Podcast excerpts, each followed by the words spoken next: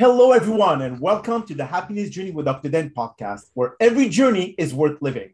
My name is Dr. Dan, and I'm your host for today's episode. I'm a bilingual cognitive behavior psychotherapist specializing in anger management issues, both court-appointed and private, marriage counseling using the EFT method, dissociative disorders, narcissistic personality disorders, depression, anxiety, dream analysis, and also provide life, business, and retirement coaching support. I provide individual one-on-one sessions in English and in French, and also do group settings. If you need any assistance, reach out to DMV Therapy and Coaching Services at 301-325-1550, and our website can be found at lifecoachdanamzalag.com.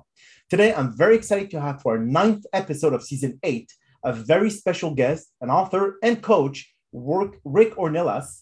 And just like every of my past episode, I will leave it up to the guests to properly introduce themselves, as no one can do a better job. Rick, the floor is yours, my friend.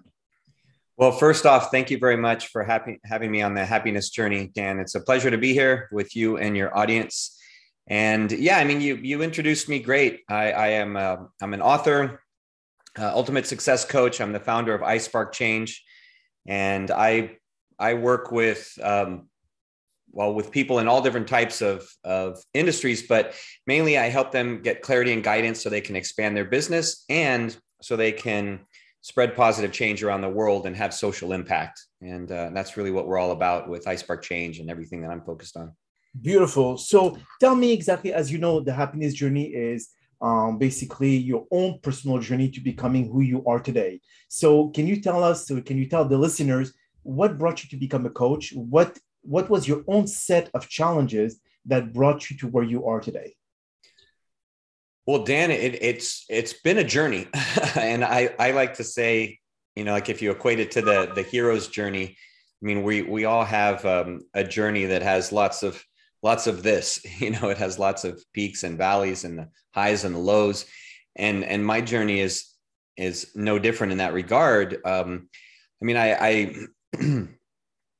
It really took a big turn a couple years ago, but you know, prior to that, I mean, I grew up as the youngest of 5 with 4 older sisters, so only male. You know, me and my father, and a very disciplined household, one where family and our faith was very strong and very important, and our education, and so for me that meant studying, going to university, getting out in the working world. And I started my career really in the corporate world, in sales and then management. And then I got into training.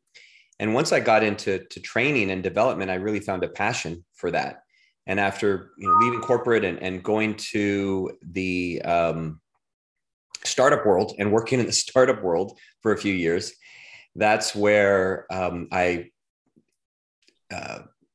learned quite a bit, increased my knowledge around growing a business and how to really help others and hone my skills. And there was a lot of developments there over those years. And in that time, that's where in 2015, I decided to take all that and start coaching, to start my own. After we had, as I said, those highs and lows, we had taken one startup and we had grown it really quickly in the span of less than 2 years. And then it all came crashing down. And on that up and down journey, that's where I said, hey, I want to coach others and help them along the way so they don't have these challenges. And so that's what I started doing at the end of 2015. And things were sailing along. I was working with different businesses, mainly in the healthcare space, because I'd worked in that area. And then 2020 hit. Yes. And then when 2020 hit, things, changed for everybody. And when they changed for me, it meant that my business slowed way down. I lost a lot of clients. People asked if they could put their services on hold or if they could, decrease their services. And so I quickly found myself in March of 2020 with little to no revenue coming in for my business, getting very fearful, very anxious, not knowing what the future was going to hold. And that was a very uncomfortable place for me because, like a lot of people, I would try to have some control over my life and kind of that illusion that we have control. And then when that was all taken away, after going to that anxious place for a few months, I realized that I was in a much better place than many others, that I was taking on the wrong mentality of, kind of woe is me mentality, when there was people that were dying, there were people that were suffering, there was a lot of these other issues going on in the world, and that I needed to be grateful for, everything I had. And once I changed my mindset around that, I decided to write, and I wrote a blog about using the time as an opportunity to grow and learn. And then I took my own advice and I started writing a book that had been in my head for 20 years that I had never written, or, not more than a page. And I wrote that book started in April. Almost exactly 2 years ago to the day. And I started in the beginning of April writing and going down that journey. And in that time, that's where I really went through a lot of changes in myself. I connected spiritually and really, evolved as an individual to where I had a deeper understanding of what was important in my life and what I wanted, what would be fulfilling and what my purpose really was to help others and help inspire and impact others. And so then I created iSpark Change. I finished my book. I created iSpark Change, this organization to elevate social impact and spread positive change. And that's what I've been on the journey of since then, is on growing iSpark Change, building that community, helping others. And it's really put me on that path to a better place. That path to happiness is finding, not realizing what my true purpose was all those years. And, getting to this point in my life where I feel like I'm doing the work I'm supposed to be doing, like I'm in the right place and on the right path. So do you think that happiness is a choice or a feeling for you? Wow, that's an awesome question. I'd say it's both, honestly. And what I mean by that is that I think we can all choose happiness in any situation. So to use my story as an example, when COVID hit initially, I wasn't happy with the situation. And once I made a commitment that, hey, I'm going to be happy about the time. I'm going to enjoy the time with my family. I'm going to do things, like we redid our backyard, and, I'm going to write my book, which had been, I never had the time for. Once I made that conscious choice to be happy, then I think it's, that's where it becomes more of your state of being, that you're just, I'm happy all the time and in different situations. And even I think taking that mindset of making that choice and having that mindset of happiness, it really breeds more happiness that because of it, then you start having happiness in different situations that you might not otherwise have been happy in, that otherwise may have been more challenging, and that you can still, it's not going to get you down. I work out a lot. I've been an athlete all my life, and I've had, when you get older, your body can't do all the things that it used to do. So, and I've done CrossFit for 11 years, and I've coached CrossFit for 7, and in doing that, it can wear down the body. So I've had many injuries around that. And in the past, those injuries would really sap the happiness from me, because I'd go work out and just focus on what I couldn't do and focus on the limitations of the injuries and everything. And now, like even my my shoulder past couple months was a little twingy, and even then it doesn't bother me really at all, because I've learned to adapt and grow and be happy in that situation regardless, and find joy in doing things differently. So do you think that your own experience when you go and coach other people at your company and all, what kind of common issues you see the most that are being shared with you to be able to solve their problems? I mean, I know the difference between coach and therapist. It's like a world of difference. However, it does share similarities, because the therapist will focus a lot on the past. The coach will be more mindful, focus on the present, and allow the client to be able to find solution for themselves. Because like I said, you cannot always hold someone's hand for the rest of their life. You have to teach them how to think for themselves. So in your practice, what do you feel are the most common issues of clients that come to you say, hey, this is a problem, how can I solve it? I'd say a couple things really, Dan. It's oftentimes it's a matter of perspective. Mm-hmm. So just like me, having that perspective shift to see, oh, okay, well, I can't do this now a certain way because of my shoulder. I can do so. Having that perspective, oftentimes I see in clients that they have a certain perspective that it creates more of that tunnel vision where they don't see the solutions. Like you said, you help them find solutions on their own that they don't necessarily see because their perspective is from a certain vantage point where they're only seeing something that comes up as a challenge and not as an opportunity. And so when you can shift that perspective to say, okay, there is some positive in this situation, or I can learn and grow from it. You know, even I coach a lot around success and failure and everything. And I am a proponent that failure is the best teacher we have in life. Yes. And for years, I wasn't that way. For years, I didn't want to fail. I mean, especially in sports and everything, you don't want to lose. And that's where it's a lot about that perspective.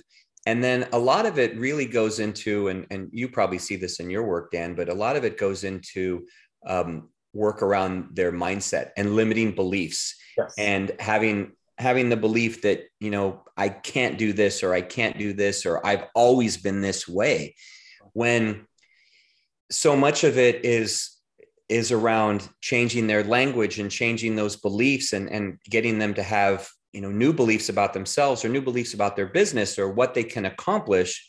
And these are all things that I've had to learn myself as well in my journey over the years. And those are the two biggest areas that I really see, you know, movement upward and in an upward trajectory and success when you can get past those. Other things, you know, a process or a system in the business or seeing, you know, something from a different perspective around how they're dealing with their people or marketing or all those kinds of things. Those come from knowledge and experience that I have that they may not have because they're not as far along on their journey. So, you know, I'm been down that road, so I can share that. But if they don't have those first couple right, like the perspectives and the mindset, then the rest of the stuff doesn't tend to work out so well. But then would you agree, Rick, that unfortunately for the majority of us, fear is always a component for them to be able to create those limiting beliefs and to not allow to change their mindset, because if their fear of the unknown and they don't know exactly what may happen by the certain set of action that they take, how do you divert or how do you reflect that fear into something more positive? Yeah, that is an awesome point, Dan, because that is at the heart of the limiting belief. You know, most of the time it is fear, and that's where someone like you may get into some of their past and to where that actually came from. But for someone like me, it's focused more on the present and the future, as you said. So it's focused more on, okay, well, what actions can they take that are less fearful, for example? So how can we break something down if where they want to get seems too scary, too far away, too big?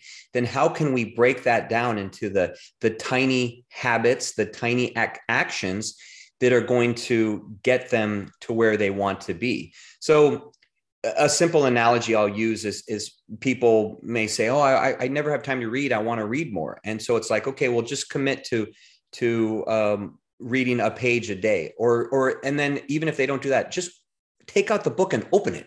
You've opened it. And then that's probably going to lead to, okay, well, I opened it, I might as well read something. But when you go so small and so granular, it gives you immense clarity on where I need to go. Because if you're looking at a mountain and they're looking at the top of the mountain, well, to see a path there, it's crazy. But if you say, oh no, here's a little path, I just need to go one step and the next step and the next step.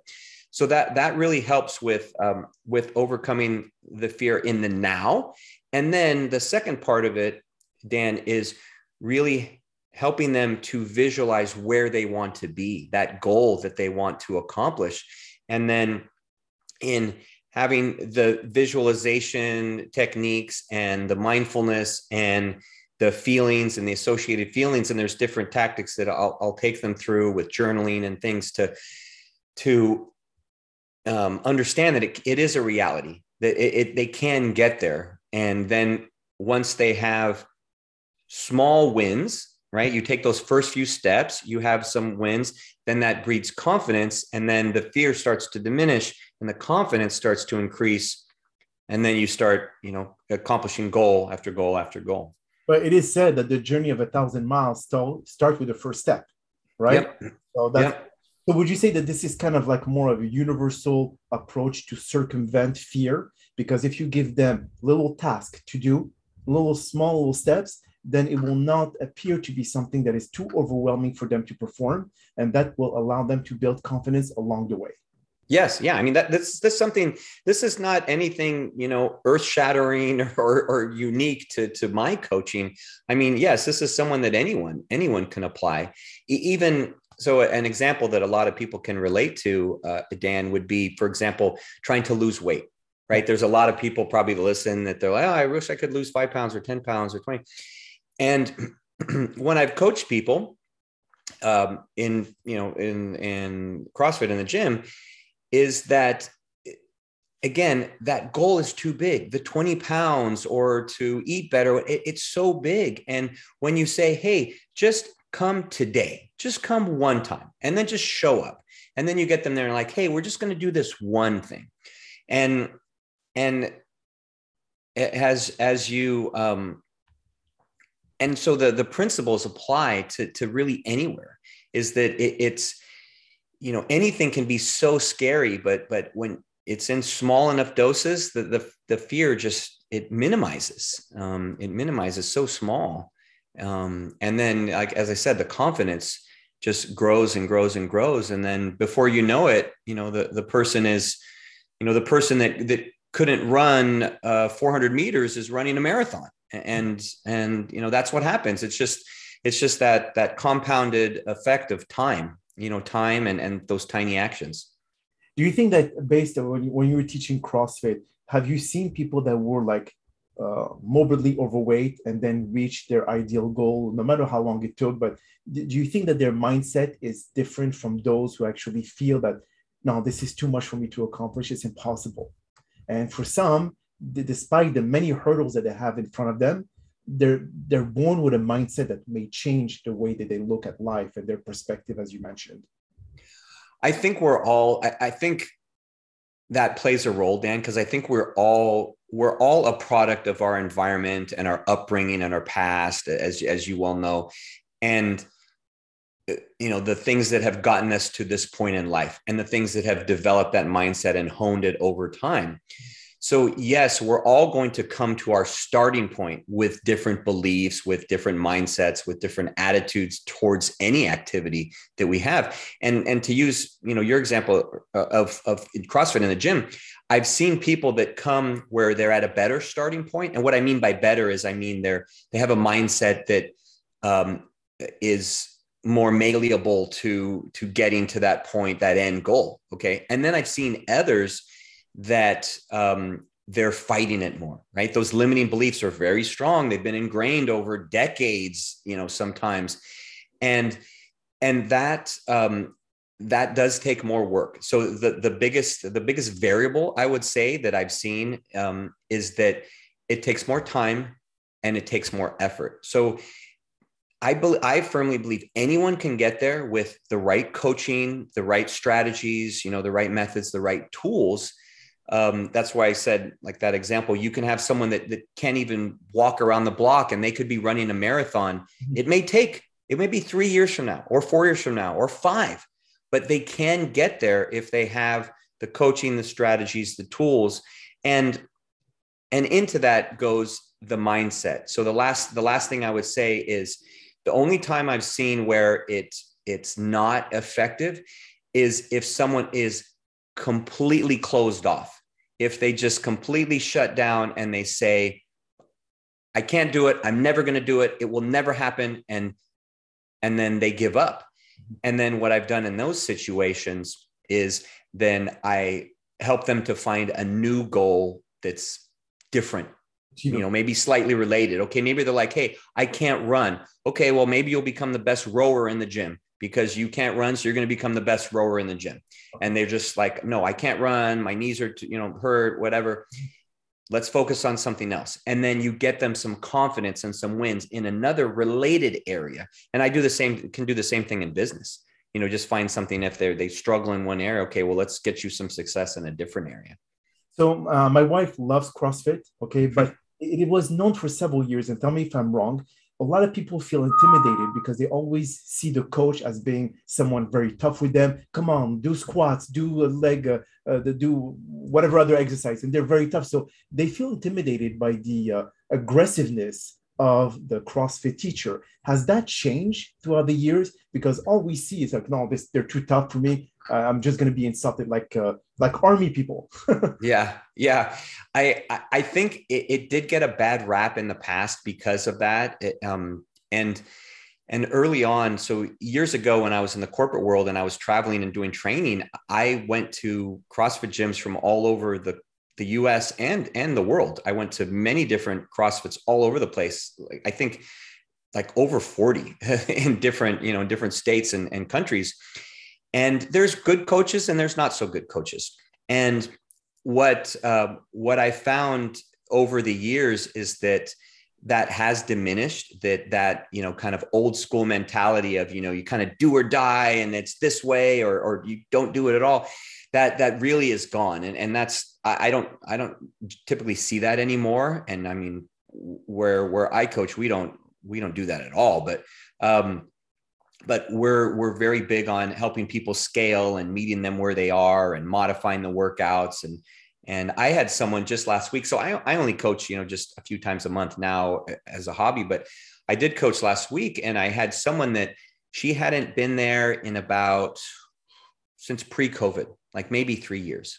Whoa, boy. And so she had been coming, and then she got an injury and she stopped coming, and then pandemic hit and all that. And then now she said, hey, she put on a few pounds. She wanted to come back. And ironically, at this late class, some other people had canceled, the weather was bad, whatever. She was the only person there. So it was just her and I. Oh, okay. And so I modified things. I completely changed the workout to be better suited for her because, and honestly, I mean, she was out of shape. 3 years of not doing anything. She was very out of shape, getting winded very quickly and stuff. And so I met her where she was. And then we found some things that she could do where she could have some success, get some confidence, not be crazy sore the next day. So then she will want to come back. And then she'll come back. Okay, that wasn't so bad. I can do it. I'll do it again. And then that's not so bad. I do it again. So just going back to your original question, I think if you for everybody, you want to find the right coaching. You want to find someone that's going to resonate with you and that you're going to connect with. And I think part of that falls on the responsibility of the coach to be able to adapt to the different people that cross their path to, you know, serve them in the best way possible. Basically customize every training like regimen and not really just follow what CrossFit requires. You're going to have to do some modification. Yeah. So you follow the general guidelines, like of the workout, like we'll have our workout of the day, and it may include, you know, burpees, and it may include, you know, deadlifts or something, some exercises, but for that individual, we modify it. So maybe they do a burpee to a box. And so it's not all the way to the ground, or maybe they, you know, they just use the bar, or, you know, you modify things. So they're still doing the movement, that functional movement. They're still getting a good workout, but it's tailored to theirs. So you don't just give them something totally different that nobody else is doing, because you want them to be part of the community too, because that's a part of them feeling that success. That's a part of them saying, hey, I like being here. You know, people are supportive. They want me to be successful. I want them to be successful. You know, that group accountability is very powerful. Which is part of why I think CrossFit grew, you know, over the past, you know, decade plus, is that group accountability and community aspect. So do you feel, Rick, that some of your clients, when it comes to the business perspective, they come to you for solutions, but when they come to you for solution, they want to basically delegate the task for you to find a solution instead of them. So do you feel that sometimes responsibilities come upon you that are above and beyond your scope of expertise at this point? Or how do you tell them, look, I'm here to guide you, but you will find a solution, not me?